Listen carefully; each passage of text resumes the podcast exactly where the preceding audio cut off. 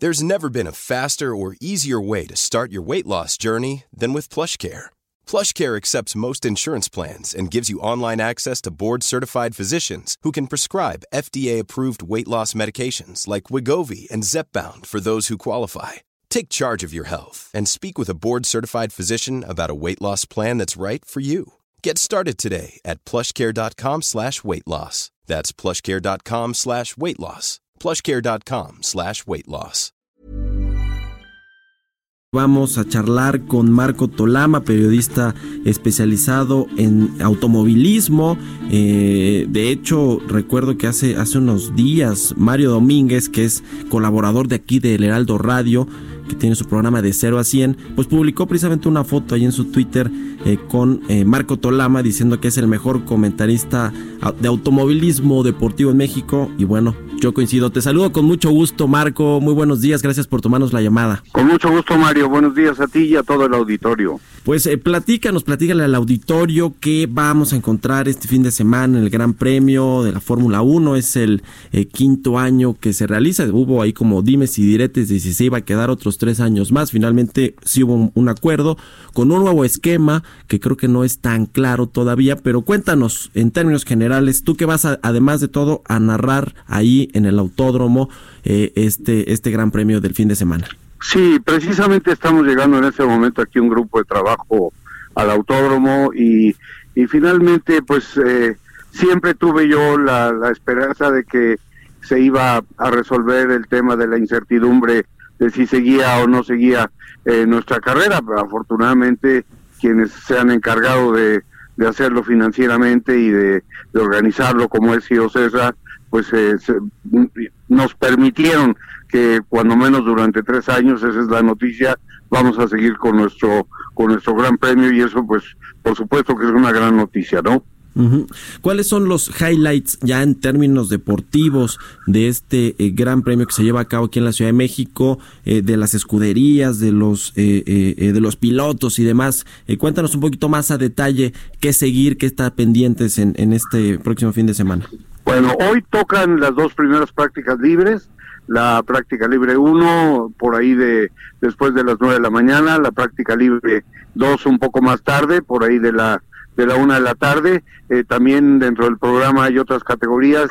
Nos visita nuevamente la una la Copa la eh, Porsche Super Cup, que es un, una serie muy muy interesante, muy espectacular, muy competitiva y tenemos las categorías eh, nacionales como la Fórmula 4 y van a participar también autos de la de la carrera panamericana en un evento especial. Pero bueno, de la Fórmula 1 es un día en el que los pilotos se dedican a, a, pues a ver cómo está la pista, el auto, a ponerlo a punto, a prepararlo para las para la calificación, hacer sus tiradas largas, a probar el consumo de combustible, eh, cómo están trabajando las llantas, en fin, todo todo el, el acopio de información que puedan hacer para poderlo ir explotando a través del fin de semana, empezando mañana con la tercera práctica libre, pero muy importante con la calificación. Y dentro de esto, bueno, pues tenemos el tema de la lluvia. Está uh -huh, pronosticado sí, sí. que va a llover todo el fin de semana. Eso cambia un poquito las cosas, pero también eh, eh, hay una situación muy interesante.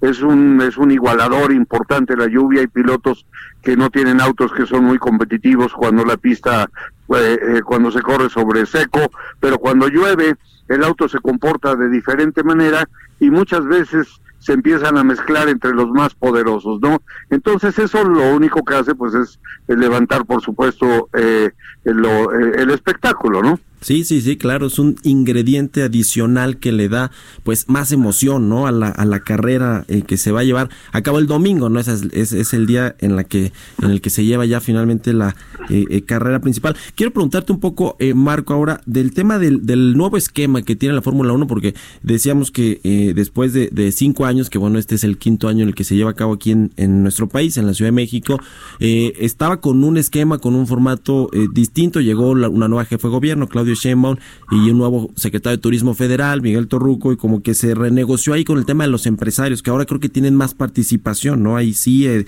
eh, de Alejandro Soberón, creo que también está don Carlos Slim muy metido en el tema. ¿Tú sabes un poco de cómo quedó el nuevo esquema, quiénes son los empresarios, que creo que se va a anunciar ahora además, ¿no? En, en, en estos días.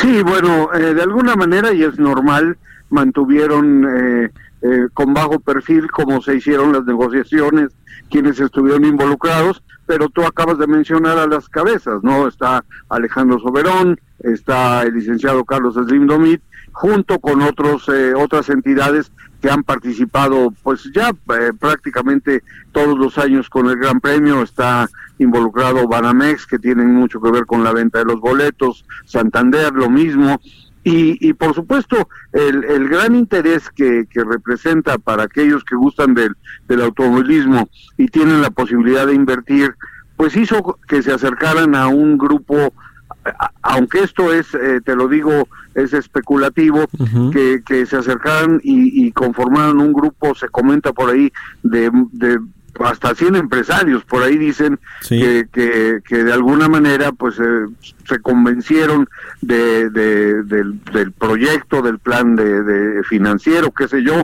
y decidieron invertir y esto por supuesto garantizó eh, de entrada el pago que se tiene que hacer para la tarifa que, que cobra la Fórmula 1 para venir a una plaza. Y aparte, pues la cuestión de la organización. Sin embargo, me parece que también, Mario, uno de los grandes atractivos es la respuesta del aficionado.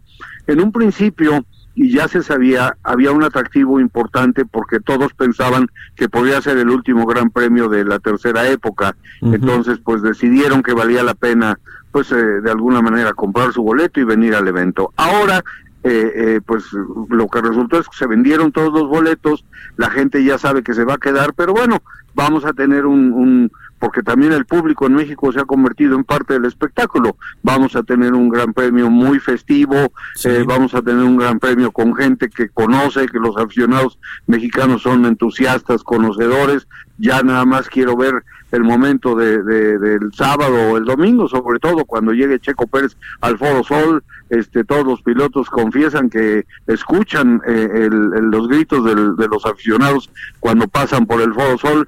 son Una, una cantidad de ingredientes o una serie de ingredientes muy especiales que le dan una personalidad también muy especial a México, al Gran Premio de México. Pues sí, a disfrutar este fin de semana el Gran Premio de México, la Fórmula 1 y a disfrutar a los que van o vamos a ir eh, allá este fin de semana la narración de Marco Tolama, periodista especializado en automovilismo. Te agradezco mucho, Marco, que nos hayas tomado la llamada y nos hayas explicado lo que va a suceder este fin de semana en el autódromo. Muy buenos días. Sí, buenos días, Mario. Muchas gracias. Saludos a todos.